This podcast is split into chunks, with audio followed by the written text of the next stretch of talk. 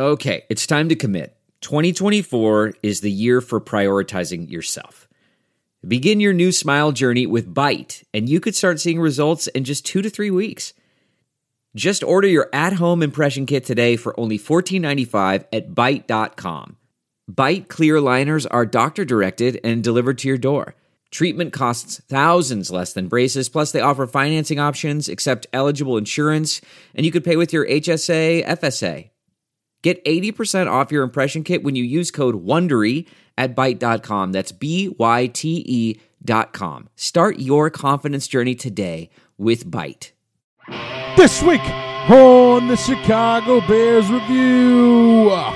With the bye week behind them, our beloved now take on the final 10 games of the year, starting with a visit from the NFC North rival Minnesota Vikings at Soldier Field on Sunday. Can the Bears kick off the second half in style, or will the Vikings ruin the party? Chris Gates from SB Nation's Daily Norseman joins us on the Week 8 preview episode of the Chicago Bears Review.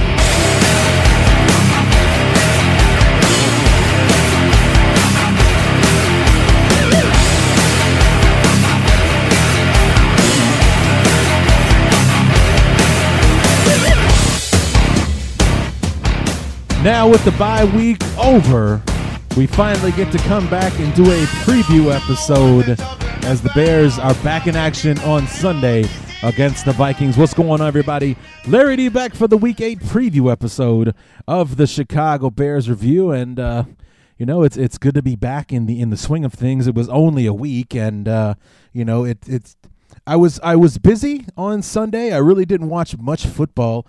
Uh, my mother came in from town into town from Chicago uh, to hang out for the weekend and you know kind of get away from the grind for a few days, and she kept me pretty busy uh, throughout the entire weekend. So.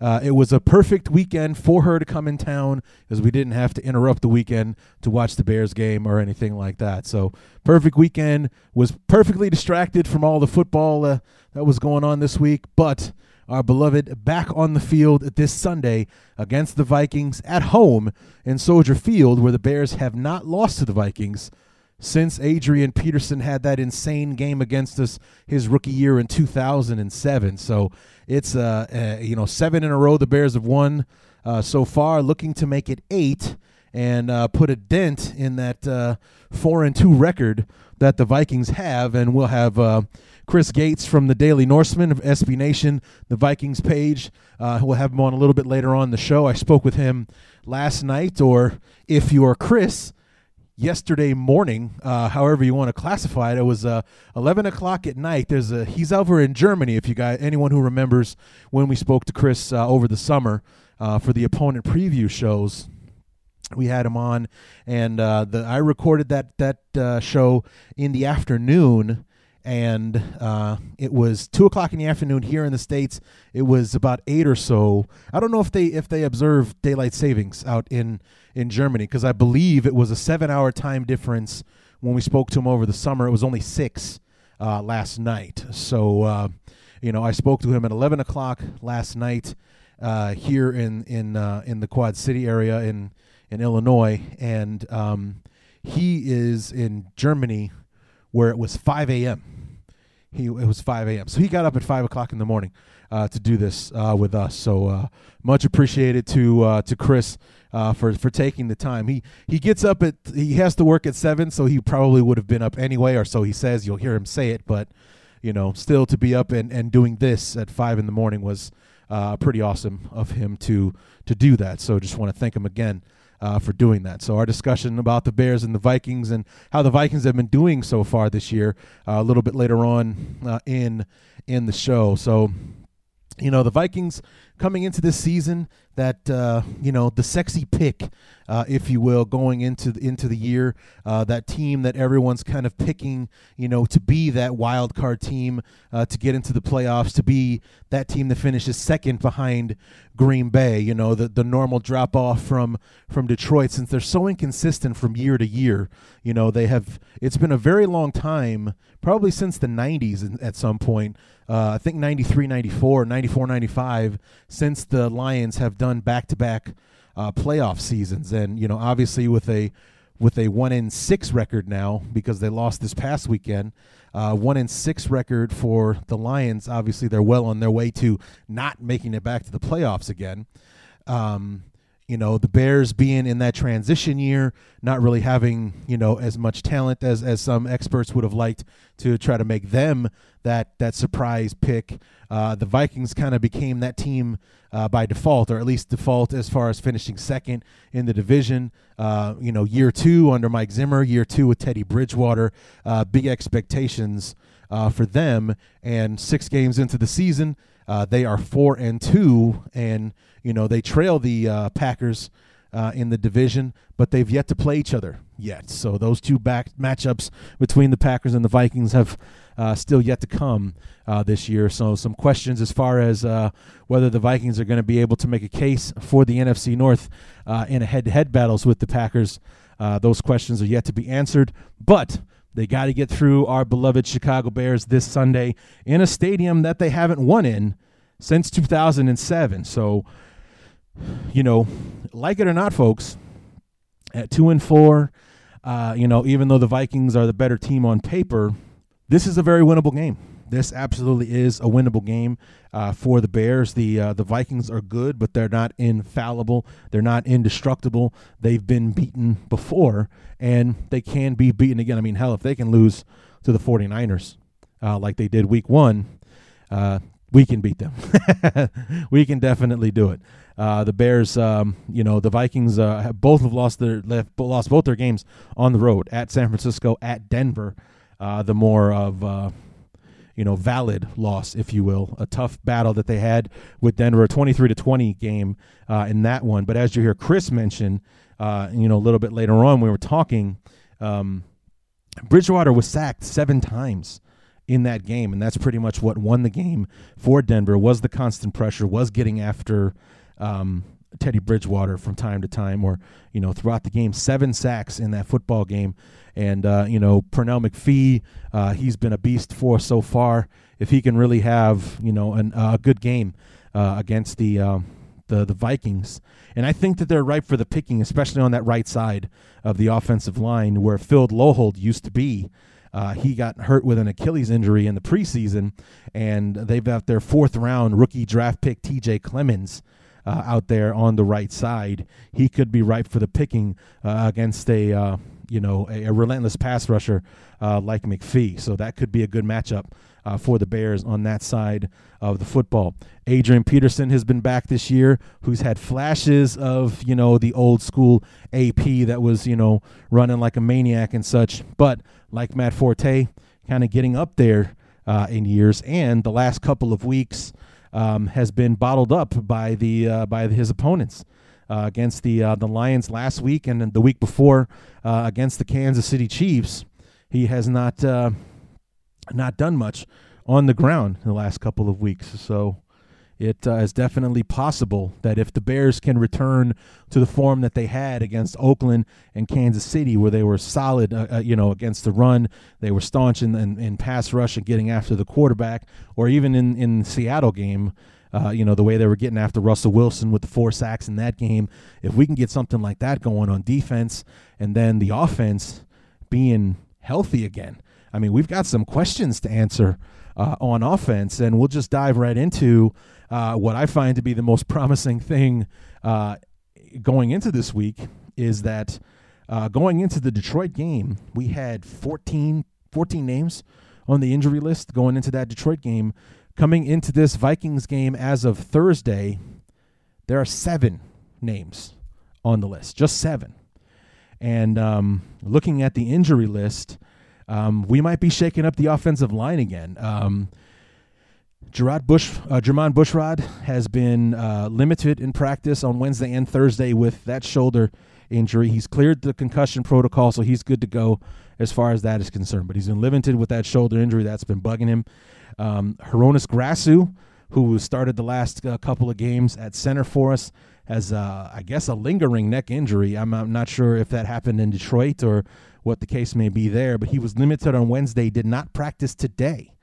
So maybe we're looking back at uh, Slauson sliding over to center again, uh, as they did in the, uh, the, the, the the the better portion of the uh, Raider game, uh, week number four, and um, who would play in uh, Slauson's spot? Well, Patrick Omameh, who who subbed in for him uh, in that game when Slauson moved to the inside, uh, has been limited with the ankle injury that's been bugging him. That took him that you know forced him to miss the Kansas City game, uh, the Kansas City and Detroit games.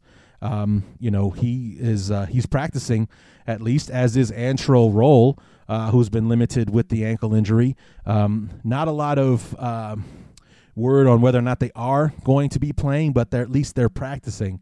Uh, they weren't practicing before. Uh, one person who isn't practicing has been uh, Shea McClellin. Uh, still nursing the injury, did not practice on Wednesday or Thursday this week. And Matt Slauson also with a knee slash shoulder uh, injury listed on the injury report has been limited on Wednesday and Thursday. So we've got some questions as to who is going to be taking the field, uh, blocking for Cutler and Forte uh, and company. But I'll tell you whose name is not on this list. Two people in particular Eddie Royal, Alshon Jeffery, healthy, and also Marquess Wilson, our top three receivers not on the injury list. So that bye week that mentally you heard me guys hear me say it and we mentioned it when we had our talk with Jeff Dickerson mentally probably not the best time for the team to have a week off but physically couldn't imagine a better time with the way that this team uh, was banged up you know we got to we got to skip a week of not having Antrel Rolle out on the field. We still might be a game or so away from having roll back out on the field, but at least he's practicing. Uh, again, same thing with Patrick Omameh, and you know maybe possibly needing him uh, this coming Sunday. So hopefully, uh, some of these injuries that are limiting the practice schedule is uh, you know just something that the the Bears are being cautious with, so as to uh, get these guys as close to 100% as possible going into the game uh, on Sunday.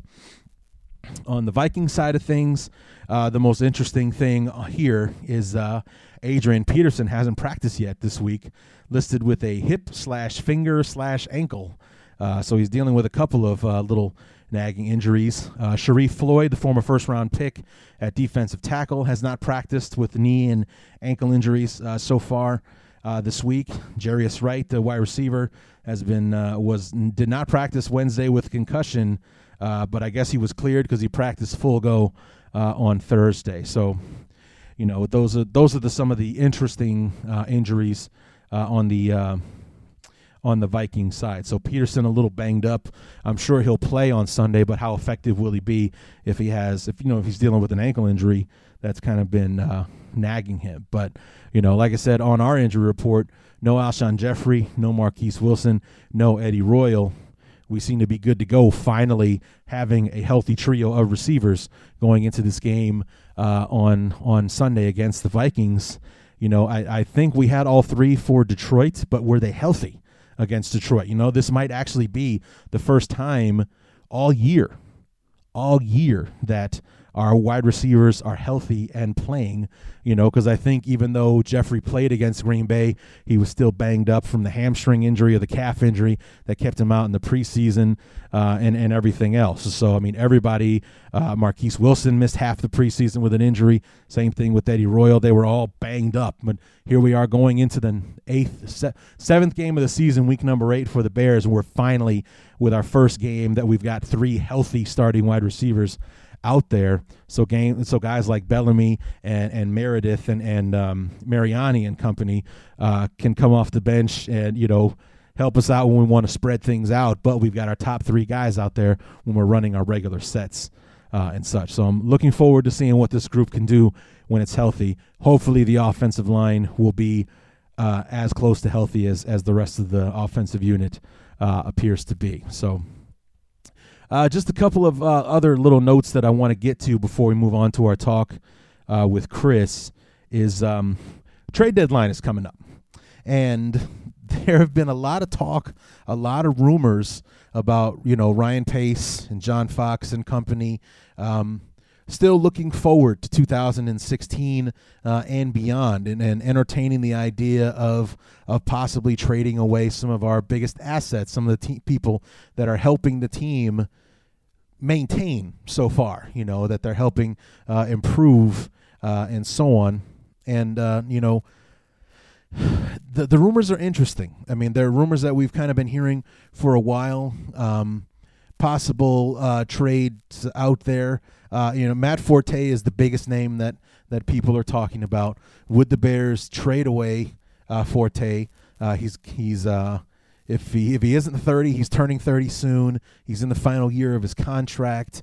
Granted, he's as productive now as he's ever been, but that that wall that running backs tend to hit when they turn 30 uh, is coming. He's running dead long right into it. And, uh, you know, how many more real productive years does Matt Forte have?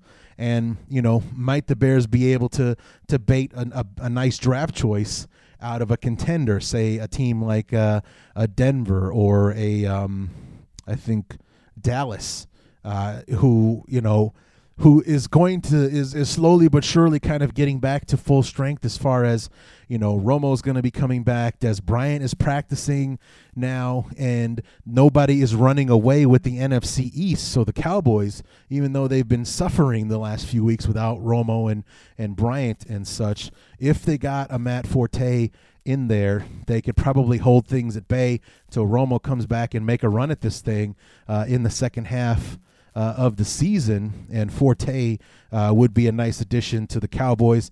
Same thing for the uh, for the Broncos. You know, Peyton Manning had some of his best years in Indianapolis when he had you know Edgerrin James in the backfield. You know, who did like to catch passes uh, out of the backfield, and you know, obviously was also a very stout uh, running back as well you know, Peyton Manning and Matt Forte uh, in a Denver Bronco uh, uniform, that would be a, formidable uh, combination there because Forte can do a lot of things. So, you know, interesting trades, and I, have been hearing, you know, possibly maybe getting a third rounder uh, for Forte, which I guess is high currency in the NFL. Doesn't sound like much to me, uh, to be honest with you. I would think we just try to get at least a you know, maybe reach for a second second rounder, but settle for a third kind of thing. It was, uh, you know, they were saying like reach for a third and settle for a fourth, and I just think fourth round pick is a little low for Forte, but that's just me. Um, the other uh, discussion was possibly uh, Martellus Bennett going to the Atlanta Falcons, who are def- desperately in need of a tight end, especially since uh, Tony Gonzalez retired a year or two ago and uh, you know, interesting to see if if the Bears would entertain something like that.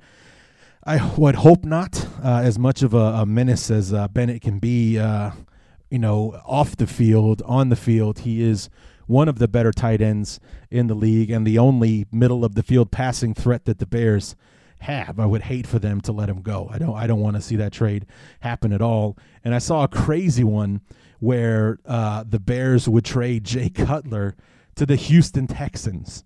Um, you know, and basically it would be beneficial to the Texans because they've never had a quarterback like ever. I mean, even at on on be, Matt Schaub's best day when he was down there, they was still, you know, pretty mediocre uh, quarterback. You get sent, you send Jay Cutler down there. Now they've solidified the position, especially from where it was. To, you know, to bring it to a Jay Cutler, and he's got a you know uh, Hopkins, the receiver down there, to throw the football to, uh, you know, and, and kind of mix things up uh, for them. Uh, you know, definitely have a, a, more dynamic arm and more talent at the quarterback position. Who also in the same position as the kind of like the Cowboys. No one is running away with the AFC South this year. It is the worst division in football, and even at this point, with the Texans at uh, I think two and five is where Houston is. Right now, they're only like a game and a half behind the Colts uh, at the moment, who are in first place at like four and three or three and three or whatever they might be uh, at this point. No one in that division is running away with it yet. There's still plenty of time left in the season. I guess on paper it makes sense, but for the Bears to trade away Cutler for a draft pick, um, you know, and then hand the reins over to Jimmy Clausen it could be 2014 all over again as far as like I cannot wait for this season to be over with if that were to happen. So as nutty a trade as that sounds, I hope it does not happen. Uh, I don't I don't want to see that happen. The Bears cannot trade Jay Cutler in the middle of the season. You know, let him go when you have an off season to either draft or sign a, a new quarterback to take over the to take over the team when he has the time instead of just handing it over to Jimmy Clausen, who was absolutely terrible against Arizona and Seattle this year. So please God, let's not let that happen. And now one ray of hope and optimism going into the off season because so many Bear fans looking forward to 2016 because of the way the things are going so far.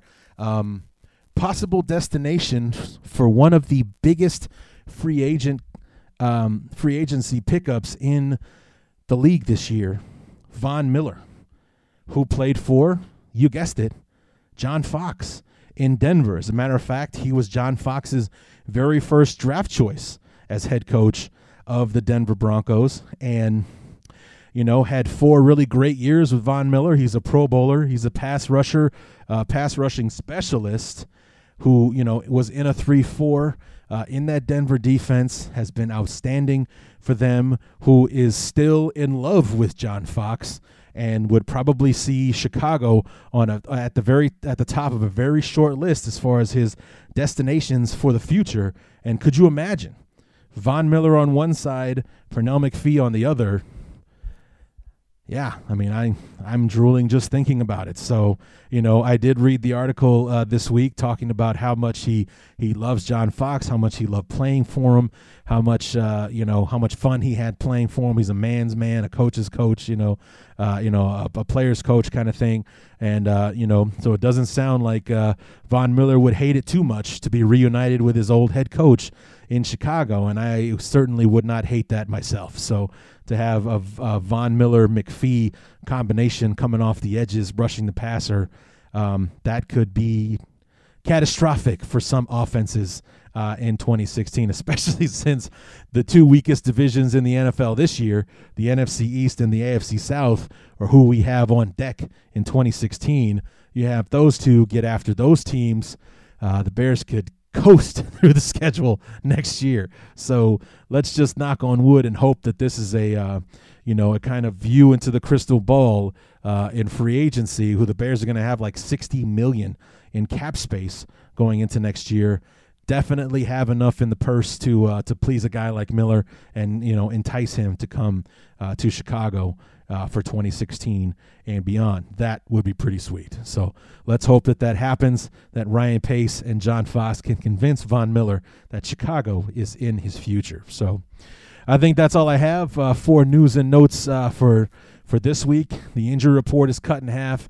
There are some very important names not on the list and looking forward to seeing what our wide receiving corps looks like healthy and 100% when we play the Vikings on Sunday. So, what do you say we go ahead and dive right into our discussion with Christopher Gates from SB Nation's Daily Norseman talking about Bears and Vikings week number 8.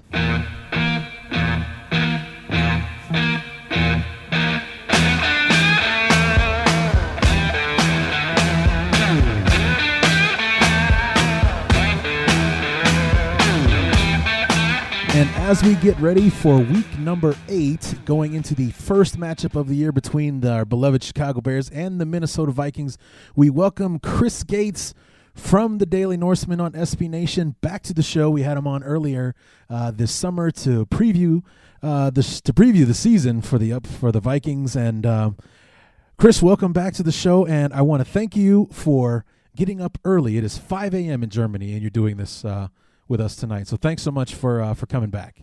Uh, not a problem, Larry. Happy to be here. Happy to uh, to do the show once again.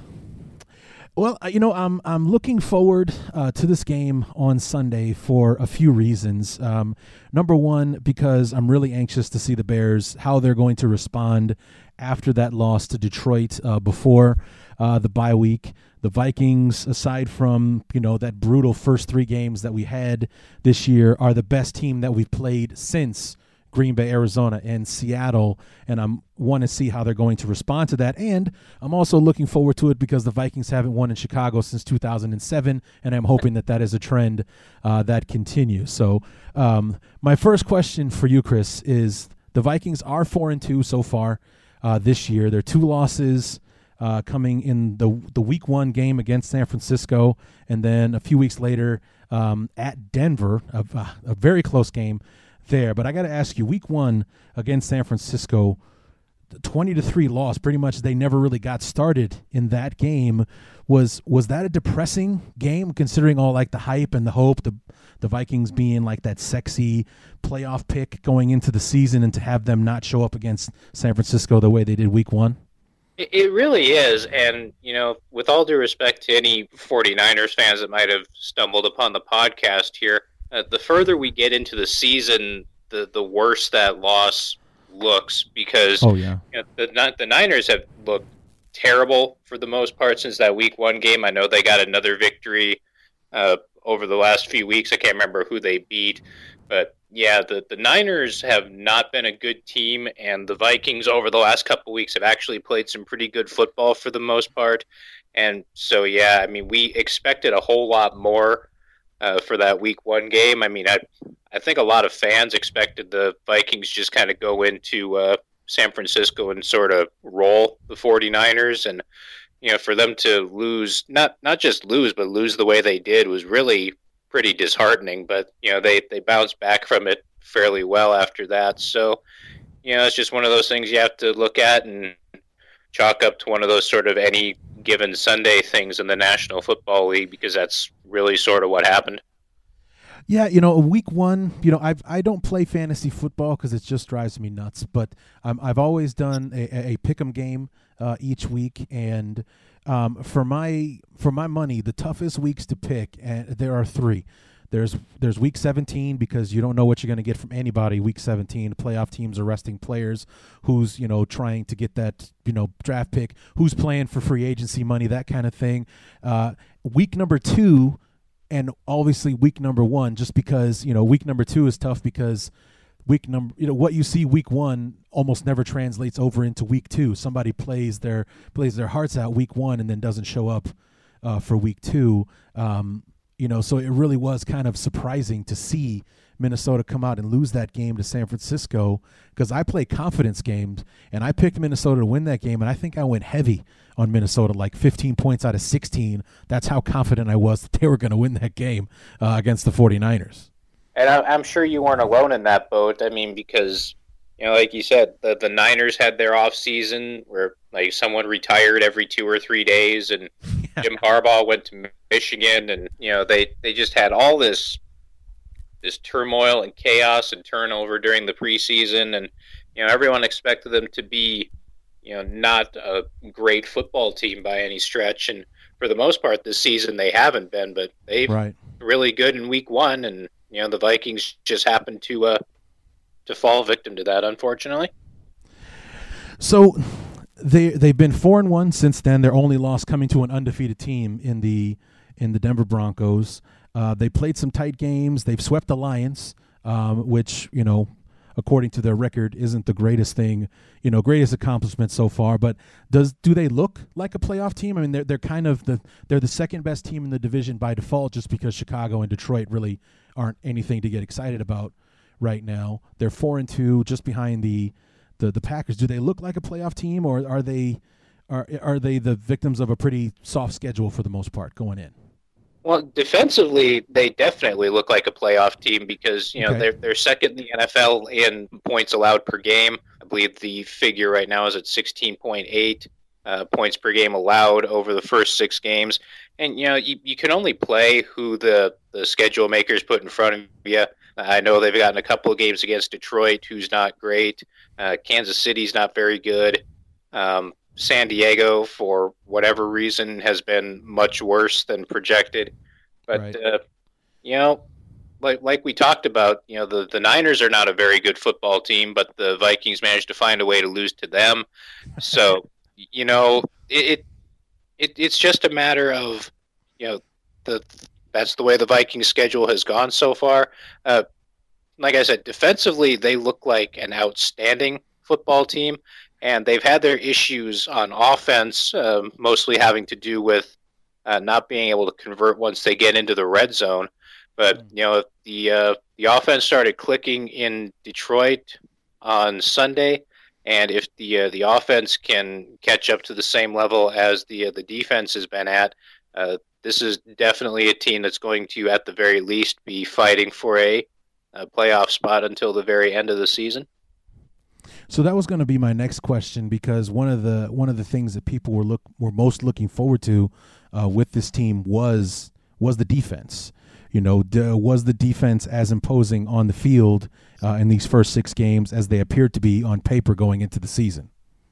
And and they have been for the most part. I mean, they had uh, the game against Kansas City where uh, they sat Everson Griffen at the last minute. Uh, last week against Detroit, Sharrif Floyd didn't play, and doesn't it doesn't look like he's going to play for at least a couple more weeks yet. He's walking around in a uh, walking boot, but uh, you know they have a lot of young and exciting players on defense. Guys like Anthony Barr and Harrison Smith, and uh, Eric Kendricks, who's really gotten into the uh, swing of things since being installed as the uh, starting middle linebacker. But yeah, now that they're in the uh, the second year of being under uh, Mike Zimmer's type of defense, they've gotten the uh, hang of what's going on, and yeah, they've been outstanding on defense. And if they can keep that up, they're going to be at the very least in every game this year, if not uh, winning more frequently than they lose. So, how has Teddy Bridgewater looked in year number two? This is his first full season as a starter. I mean, granted, he played like what 13 games uh, last year, somewhere in that area. So, uh, I mean, he's played played most of the year as the starter. But how has he been since the day one starter in year number two? Uh, he he's been fairly solid. I mean, he's completing a decent percentage of his passes. Uh, like the rest of the Vikings, he's not converting a lot of those opportunities into touchdowns. But you know, he he's not making a lot of bad decisions. Uh, he's actually stood up pretty well to the uh, the offensive line uh, not being great, and uh, yeah, if if he can start converting some more of these opportunities into touchdowns rather than having to settle for field goals, uh, it would be significantly better for the uh, the Vikings offensively. But you know he he's looked pretty good so far for a young quarterback. He you know doesn't panic. He doesn't make a lot of you know throws that have you scratching your head and wonder what's going on. Uh, he looked very good in the uh, the one loss to Denver, uh, considering the lever the level that the uh, Denver defense is playing at this year. And you know, it, as he continues to grow and mature and develop, he's going to be a, a, a very solid quarterback for this team going forward, I believe. So where's the disconnect on offense when they get into the red zone? Because that's been the problem for the Bears. Actually, is that they they are monsters from the twenty to the twenty, but once they get to the twenty, getting into the end zone has been you know an extreme difficulty uh, for them. So the issues with the Bears is is more that for some reason they do a good job running from 20 to 20, but when they get into the red zone, all of a sudden they want to throw the ball. Is that is that similar to what's been going on with Minnesota and how they approach the red zone? I, I think a lot of it has to do with offensive line issues, and mm. you know the, the Vikings. You know the Bears have a guy like uh, Alshon Jeffery who's just way bigger and way more athletic than than everybody else. When it gets into the red zone, you just kind of toss it up and see if he can catch it. The Vikings really don't have that big uh, intimidating outside threat that uh, that can do that and get open in the uh, the red zone. They have a lot of smaller type of uh, receivers that you know they have guys that run decent routes and have the ability to get open, but once that field gets compressed a little bit, once you get inside the 20 yard line, a lot of that is negated. Um, for some reason, Kyle Rudolph is not as big a factor as he probably should be uh, in these situations, and I'm not really sure what the uh, what the genesis behind that is because you know he's big, he's got a huge catch radius, but you know I think a lot of it goes back to the offensive line, and you know against Detroit uh, we had Bridgewater take a couple sacks in uh, in third down situations in the red zone, and that's obviously something you can't uh, allow to happen on a regular basis. But I think it goes back to the offensive line as far as uh, bad red zone execution is concerned more than anything. So speaking of the offensive line, how is Matt uh, Matt Kalil uh, doing? Because um, was it was it last year that he was having the issues with his knees, or was last year the year after he had the problems with his knees? I, I forget. He was having knee issues apparently in both 2013 and 2014, and okay. he had uh, some kind of procedure done on them this year. I think it has something to do with uh, like blood platelets being replaced or something like that, or wow. something along those lines. And he said he felt better than he has in years going into this season. And you know, with the uh, with the losses of John Sullivan and Phil Loadholt and some of the issues the Vikings have had along the offensive line uh, Kalil's actually been the one guy that you know people really haven't had to worry about. I mean, he's faced a lot of uh, top level pass rushes over the first few games of the season, and he's held up relatively well. So, you know, he was the biggest concern along the offensive line for most folks uh, going into the season. And, you know, with the way things have gone for the offensive line this year, he's almost the one guy that you really don't have to worry about uh, among that front five so far, which has been a uh, a pleasant surprise. So, refresh my memory. Phil Loadholt went down when? Uh, he went down the second game of the preseason with a torn Achilles, uh, and the Vikings had to plug rookie uh, T.J. Clemmings into the right tackle spot in his place. So, yeah, Loadholt got to play one preseason game, and you know the the second preseason game at TCF Bank Stadium. I think it was on the second or third play of the game. He uh, he tore his Achilles, and yeah, he's uh, he was done for the season at that point. Yeah, I, I knew it was early. I just didn't know if he had actually made it into the season yet. So how has T.J. Clemmings been taking some rookie lumps so far? He he's definitely uh, having to make the adjustment. I mean, everyone conceded that he was a steal uh, for the Vikings on draft day. Uh, but that right. came with the caveat that uh, you know he was expected as a rookie to uh, kind of sit out and at the very least caddy for Phil Loadholt over the uh, over his first season in the NFL. And you know, with the Loadholt injury, he got thrown into the fire pretty much immediately. And he he has steadily improved over the last few weeks, but you know, the sort of thing you'd expect from a, a rookie that has all the physical talent, but you know, he'd only been a uh, an offensive lineman for two years. Uh, he started out at college at Pitt as a, uh, defensive end, actually, and they moved him to offensive tackle. So, you know, he's still learning quite a bit, but you know, he's been uh, he's been he's been probably a little bit better than expected so far. But you know, he's still got plenty of adjustments to make and plenty of uh, plenty of growth to make. So it's year two of, of Mike Zimmer. Um, you know, the Vikings seemed to get stronger as the year went along last year. Got off to a slow start, kind of finished strong going into into the offseason. Very much what I hope to see the Bears do this year. We kind of started out weak. We were victims of a brutal schedule in the first half, and we seem to have a pretty soft schedule, barring that visit to Minnesota, week number 15. But we have like the last five games, I see four victories out of five, uh, except for that visit to Minnesota. Um, you know, you, you finished strong going into the into the off season. Um, how has year number two under Zimmer been? Are like are you seeing steady improvement from the team like you were going into the end of last season? I think we definitely are, and like I said, we got to keep going back to the uh, the defense as far as the biggest improvements go, because you know that that's been Zimmer's calling card. He was a defensive coordinator uh, for numerous years in the National Football League, both in Dallas and in uh, Cincinnati. And you know the uh, the defense, uh, Zimmer has a particular way he wants his defense to work. He wants uh, yeah, he wants his cornerbacks to play a particular way. He wants the the defensive ends to do a particular thing.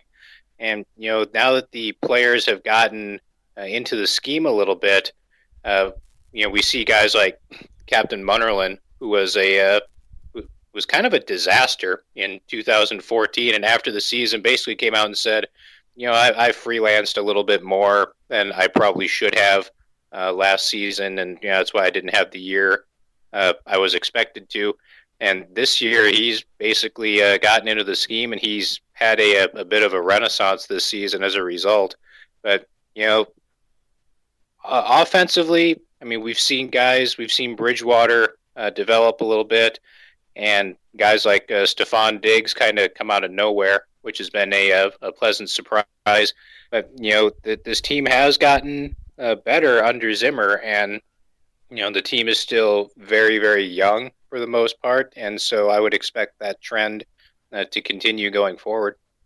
So, one of the weaknesses for the Bears um, so far this year has been special teams. Uh, more, more, more importantly, our, our kicking game, uh, and to be or our return game. Uh, actually, however you want to put our our kick defense, if you will. We gave up uh, two kickoff returns for touchdowns in week two and week three. That was, you know, would have made three in a row uh, against Green Bay, but we actually managed to tackle that guy. Um, you know, to the point where we felt the need in week number four against Oakland to pooch every kickoff to save ourselves from kicking deep and getting it run back uh, on us. How has Minnesota been uh, on on special teams? Is that something we need to worry about on Sunday? Uh, not as long as Cordarrelle Patterson uh, is of the impression that. Uh, I'll, I'll, be honest. I have no idea what's happened with Cordarrelle Patterson. Um, yeah, the, the, his first year in the league, he was the, the best kick returner in the league by far. Uh, right. He was averaging like 30 or 35 yards return, and he had the two long touchdowns, including uh, one against Chicago at Soldier Field. And, right. you know, last year and into this season, uh, he hasn't developed as a receiver, and he's not even really very good as a kick returner anymore. And you know, we're we're everyone's just perplexed as to exactly why this has happened. I mean, uh, there was word coming out that this offseason he was working out and getting himself into shape again. And, you know, as far as receiving goes, he's been passed by everyone on the uh, the depth chart. He's basically the number six receiver at this point. But uh, you know, the, the special teams have been okay for Minnesota. Uh, Blair Walsh had a bit of a disastrous preseason, but he's hit, I believe, his last ten uh, field goal attempts in a row. Uh, he did manage to miss an extra point against Detroit with the new uh, 33 point or 33 yard extra point rule but uh, he has hit his last 10 field goals. He's had a couple of mm-hmm. those that were over 50 yards. Uh, Jeff Locke has been a very good uh, punter this season after being among the worst in the league last year. Uh, so, you know, the special teams have been pretty good for Minnesota, but I don't think the, uh, the kick return game is going to be as big a concern for Chicago as it probably should be, uh, given the fact that Cordarrelle Patterson has just completely fallen off the face of the earth at this point. It's disappointing to see it happen that way for someone to come in so you know just come from out of nowhere. They had kind of had high expectations for him coming in, and his rookie year, as far as being special and, and being dynamic and, and doing big things, he lived up to those expectations. Only to, as you say, disappear these last uh, two seasons, and uh, you know it's disappointing, especially with the guy being a first round pick. Yeah, and given that the Vikings gave up a lot of draft picks to move back into the first round and get him, uh, right? The uh, yeah, in 2013, particularly the second half of the year, uh, he was catching passes, he was taking handoffs and tosses out of the backfield and scoring touchdowns. And you know, even the 2014 season opener in St. Louis, he uh, had a long touchdown run, and you know, after that he's he's basically been invisible, which is both uh, kind of distressing and kind of surprising at the same time. So is it like you know the kid just believing his own hype? Did something happen off the field? Is there an injury that that hasn't been talked about much? What do you what do you think has been going on there? There hasn't been any injury that we've gotten or that we've seen any word of, and it's weird. Uh, apparently, Mike Zimmer uh, lined up I, and it was kind of a running gag for the off season for us. They had a uh, mysterious uh, veteran mentor type wide receiver that apparently Zimmer had worked with in the past that uh, was supposed to work with Cordarrelle Patterson, and Mike Zimmer arranged all this and whatever. And Patterson kind of basically blew it off and oh, didn't wow. work out with whoever this receiver was, and they never did say who the guy was, so nobody knows at this point. But you know, there were stories about him working with this trainer and getting into physical shape, but you know, the physical part of it, as far as I can tell, has never been the issue with Cordarrelle Patterson. I mean, when he was at Tennessee, you know, he he had the reputation that he had all the athletic ability in the world, but you know, he wasn't refined as a route runner. He's still not refined as a route runner, and that's probably his biggest issue. And so the fact that he had an opportunity to work with uh, somebody who uh, the, the head coach went out of his way to line up and be able to spend time with and work with him.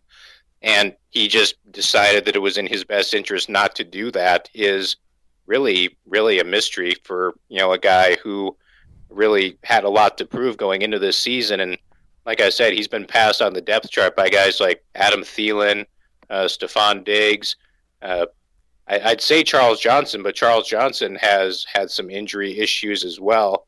But uh, yeah, the the Vikings have six receivers on the uh, roster right now, and it's pretty clear right now that he's the number six guy. Wow. Um, so, uh, so I have to ask about Adrian uh, Peterson. Um, you know, this is his. You know, his the game against San Francisco was his first game action since, well, like almost a year to the day, if I'm not mistaken, against the uh, 49ers. His first uh, game. How how has he been? so far uh, this season? I know he's shown flashes, but is he the old AP, or is he showing the fact that he's going to be turning 30 soon, or how's he how's he been so far? Uh, he he had a couple of really good games against San Diego and against uh, Detroit the first time. Uh, the last two weeks, uh, I believe I read somewhere, and I'd have to sit down and do the numbers again. Uh, he had a big 75 yard run in the second half against Detroit on Sunday. But if you take away that 75 yard run over the last two weeks against two defenses that really are not very good, uh, he's averaging something like 1.9 yards a carry. Because oh. uh, Kansas Kansas City kept him under wraps. I believe he had 60 yards on about 23 carries against the Chiefs. And, you know, like I said, you take away the big 75 yard run against Detroit, and I don't think he had 25 yards on the rest of his carries combined. Uh, I'm not sure what it is. I mean, he's had uh, he's had a couple of minor issues. Uh, I think he sat out uh, practice with like a finger injury or something like that, but not the not the sort of thing that you would really expect to keep him from uh, putting up yardage or anything like that. But you know, he he's had a couple of good games, and over the last couple of weeks, he's uh, been pretty well kept under wraps. Hmm. And you know, I, I don't know if that's more of a function of the offensive line, if the uh, opposing defenses are just loading up and focusing entirely on him and abandoning everything else. But you know, he he has not been good the last couple of weeks, and it's going to be uh, interesting to see if he kind of recaptures that going forward.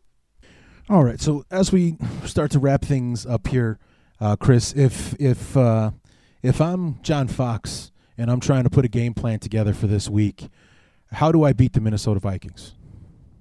Uh, well, you have to be pretty pretty much turnover free uh, on offense, I think, because you know the the Vikings defense has not given up a lot of points. Uh, I believe they've in six games they've given up more than 20 points uh, one time so far. Um, so yeah, you have to be pretty much turnover free offensively.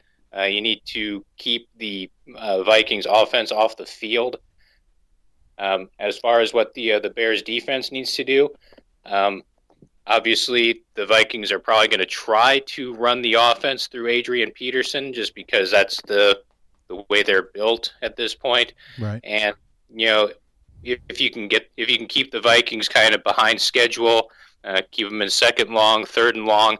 Uh, then you can bring the uh, the extra pressure on second and third downs, and you know with the offensive line issues this team has had, uh, that's going to be probably the best way to uh, to slow them down and keep them off the scoreboard as well.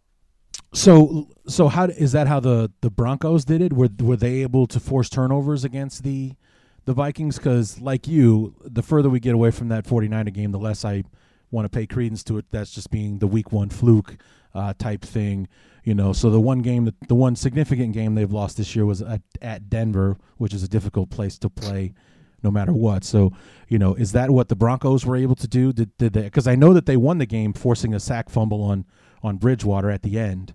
But what was it from you know up until that moment that put the Broncos in front of them? And, and that was the seventh sack of the afternoon uh, ah, for the Broncos. That okay. so that was that was the biggest thing. They just kept uh, hammering Teddy Bridgewater. He was under siege basically uh, all afternoon. Uh, the Vikings did get two uh, big interceptions. Uh, one one by Anthony Barr right before the half that he was able to return and get close enough to the end zone where the Vikings converted that into a touchdown. Seven of the Broncos' points came on a, a 72-yard run by Ronnie Hillman. So you know they, they fell victim to the big play in that game, but uh, you know defensively it had a lot more to do with uh, with Teddy Bridgewater constantly getting hammered by the uh, Denver defense because you know yardage wise he put up I, I think he put up more yards than anybody has against Denver so far this season. Uh, you know, given the uh, the secondary that Denver has, he actually had a really good game against them, but you know with all the uh, the pressure and all the hits and whatever he took, it eventually just uh, took its toll. And like I said, that uh, that final sack of the game where Bridgewater and the Broncos recovered to seal it, that was uh, number seven on the afternoon. So, you know, guy gets sacked seven times and gets hit a bunch of other times. It's going to be harder to uh, harder to win football games. Right, right. So we got uh, ten games left in the in the season. You got two against the Bears. You have two against the Packers because we're done with uh, with the Lions. You know, looking at the schedule, how do you see the how do you see it kind of going from here? So starting with four and two, what what kind of record do you think you see for the Vikings finishing out? I think, and I'm not sure how exactly they're going to do it or who they're going to beat to get there, but I think this team is somehow going to find a way to get to ten and six, and I think that ten and six is going to be uh, good enough for them to get into the uh, postseason. I mean, they're they're probably not going to catch Green Bay unless Green Bay manages to. Uh, they've got a Green Bay's got a couple of tough games the next couple of weeks at Denver and at Carolina. Right. So uh, if they should happen to stumble there a little bit, the uh, the Vikings can get into the divisional race. But I think at this point they're more or less playing for a wild card spot. And given the way the, the Falcons and the Panthers have played this year in the AFC or in the NFC South, um, there's probably one available playoff spot in the NFC at this point is going to come down to teams like Minnesota, uh, Seattle, and uh, maybe one or two other teams. But at, at, this point, I think the Vikings are going to find a way to get to ten and six. And if they get to ten and six, I think they're going to uh, to snag that second wild card spot. All right, and um, you know, again, Chris, thanks so much for doing this. It's uh, 11 p.m., 11:30 here uh, in the in the Midwest. It is 5:30 in Germany. So I just again thanks for because uh, I know you're, you're, you're an early bird as far as work is concerned, but I appreciate you you getting up and uh, hopefully we can figure something else uh, out. Maybe you'll be states. Are you coming stateside for the holidays? Is that going to happen for you? Uh, unfortunately, probably not. But uh, the next time these the next time these two teams get together, it's going to be kind of closer to the holiday season. So uh-huh. uh, hopefully we can. Uh, hopefully things will work out a little more uh, efficiently, a, a, little more efficiently next time. And right. not, not, that this is like not bad because, like you said, I was probably going to be up anyway. But right. you know, yeah, it, it's uh, yeah, it, it's it's really not a problem. I enjoy doing the show, so you know, it, it's worth getting out of bed a little earlier for this. Well, we appreciate that, and we appreciate you doing doing the show with us uh, this evening slash uh, this morning. Looking forward to the game uh, on Sunday, and uh, good luck to you guys. And uh, we'll talk to you before Week 15. All right. Well, thank you very much for having me on, Larry. I appreciate it. My pleasure, Chris. Chris Gates from the Daily Norseman on SB Nation talking Bears Vikings, week number eight.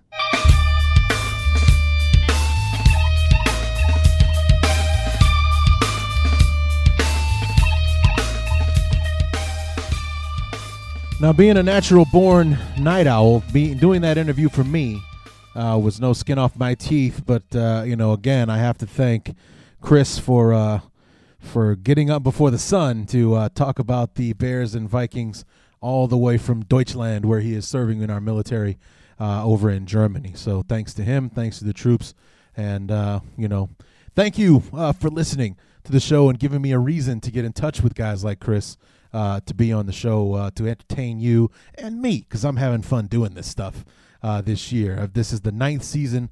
I've done the Chicago Bears review, the first that I brought in other people aside from like my buddy Ryan Simmons, who's uh, joined us on the show a time or two. Um, you know, I, I, like having these these conversations with uh, with fans of other teams. You know, with uh, you know Seth Keysor and and uh, you know Danny Kelly from Seattle and you know Jess Root and, and Tex Western who we're going to have back on the show uh, before Thanksgiving uh, to talk about the Packers again. You know Jeremy Reisner, Reisman, Reisman.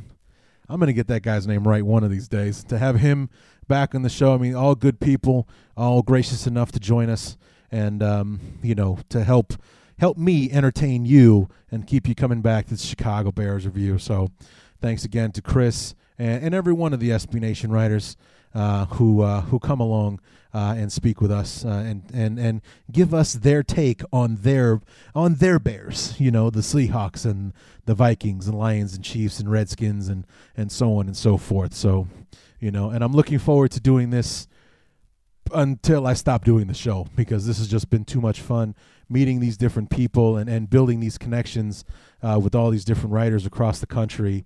And you know who show a real passion for their team like we show for ours. And you know especially since it's like none of these guys are in the same market with their teams.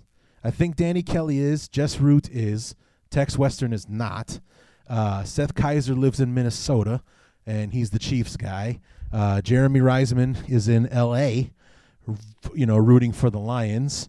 Uh, obviously, Chris Gates is in Germany. Um, you know, the Minnesota Viking fan. Matt Stanley, who we're going to have on the show next week to talk about the San Diego Chargers, is is near his team. Uh, he is in Denver, Colorado, uh, rooting for the Chargers. Uh, I don't know where Joe McAtee is. We're gonna have him on that week that we play the uh, play the uh, Rams uh, in St. Louis in a couple of weeks. Lori Lattimore Volkman, who we had on during the summer, the Broncos fan, lives in South Carolina. So I mean, these are fans that uh, you know, did not switch allegiances because they live in different parts of the country from their team. That, if anything, it makes them more passionate because they have to make the effort to watch their team play each and every week. And on top of that, to you know basically present themselves as experts being bloggers and writers and podcasters uh, themselves sharing their word for their team and you know getting it out to their fellow fans uh, as well. So it, it's nice to talk to people of similar mindsets when it comes to their favorite team uh, in the NFL. So I just really love uh, doing this stuff, and I probably said it before, but I feel stupid uh, for waiting so long uh, to do this. So but I am enjoying it. The feedback I'm getting back from you, you're enjoying it as well. Therefore, it's going to keep happening. So, but don't need help with the review shows. I think I got plenty of steam for those, and I think you guys like me better on the review shows anyway, with knee jerk reactions and just emotional reactions all together uh, in the first place. So, I think uh, I think we found our, our, our niche. We'll, we'll we'll coast like this bringing people in to, to make the preview episodes a bit more exciting and uh, leave it up to Larry D on those review episodes because one way or the other, you guys are going to feel me and, and where I'm coming from. So that is going to do it for the Week 8 preview episode of the Chicago Bears review. Come back on Monday when we will review this game between the Bears and the Vikings. Hopefully, our beloved can make it eight in a row in Soldier Field against the Vikings. Get ready for our one and only Monday night trip against the San Diego Chargers next Monday night.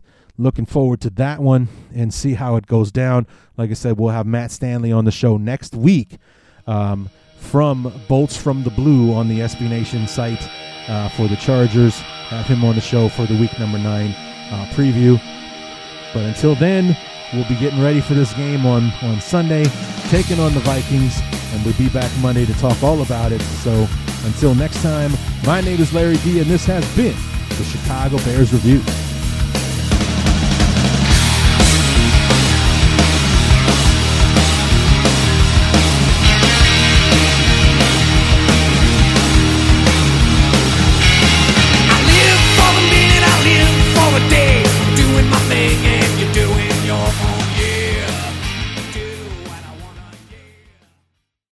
Are some things that are too good to keep a secret.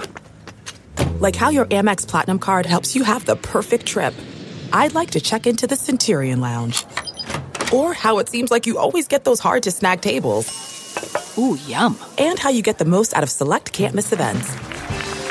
With access to the Centurion Lounge, Resy Priority Notified, and Amex card member benefits at select events, you'll have to share. That's the powerful backing of American Express. Terms apply. Learn more at americanexpress.com slash with Amex. The spirit of performance is what defines Acura. And now it's electric. Introducing the ZDX, Acura's most powerful SUV yet. Crafted using the same formula that brought them electrified supercars and multiple IMSA championships, the ZDX has track tested performance that packs an energy all its own. Unlock the energy and order yours at Acura.com.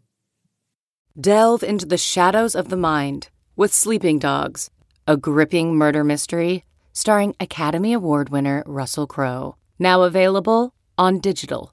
Crowe portrays an ex homicide detective unraveling a brutal murder he can't recall. Uncovering secrets from his past, he learns a chilling truth. It's best to let sleeping dogs lie. Visit sleepingdogsmovie.com slash Wondery to watch Sleeping Dogs, now on digital. That's sleepingdogsmovie.com slash Wondery. We're driven by the search for better. But when it comes to hiring, the best way to search for a candidate isn't to search at all. Don't search, match with Indeed. Leveraging over 140 million qualifications and preferences every day, Indeed's matching engine is constantly learning from your preferences. So the more you use Indeed, the better it gets. And listeners of this show will get a $75 sponsored job credit to get your jobs more visibility at Indeed.com slash match. Just go to Indeed.com slash match right now and support our show by saying you heard about Indeed on this podcast. Indeed.com slash match. Terms and conditions apply. Need to hire? You need Indeed.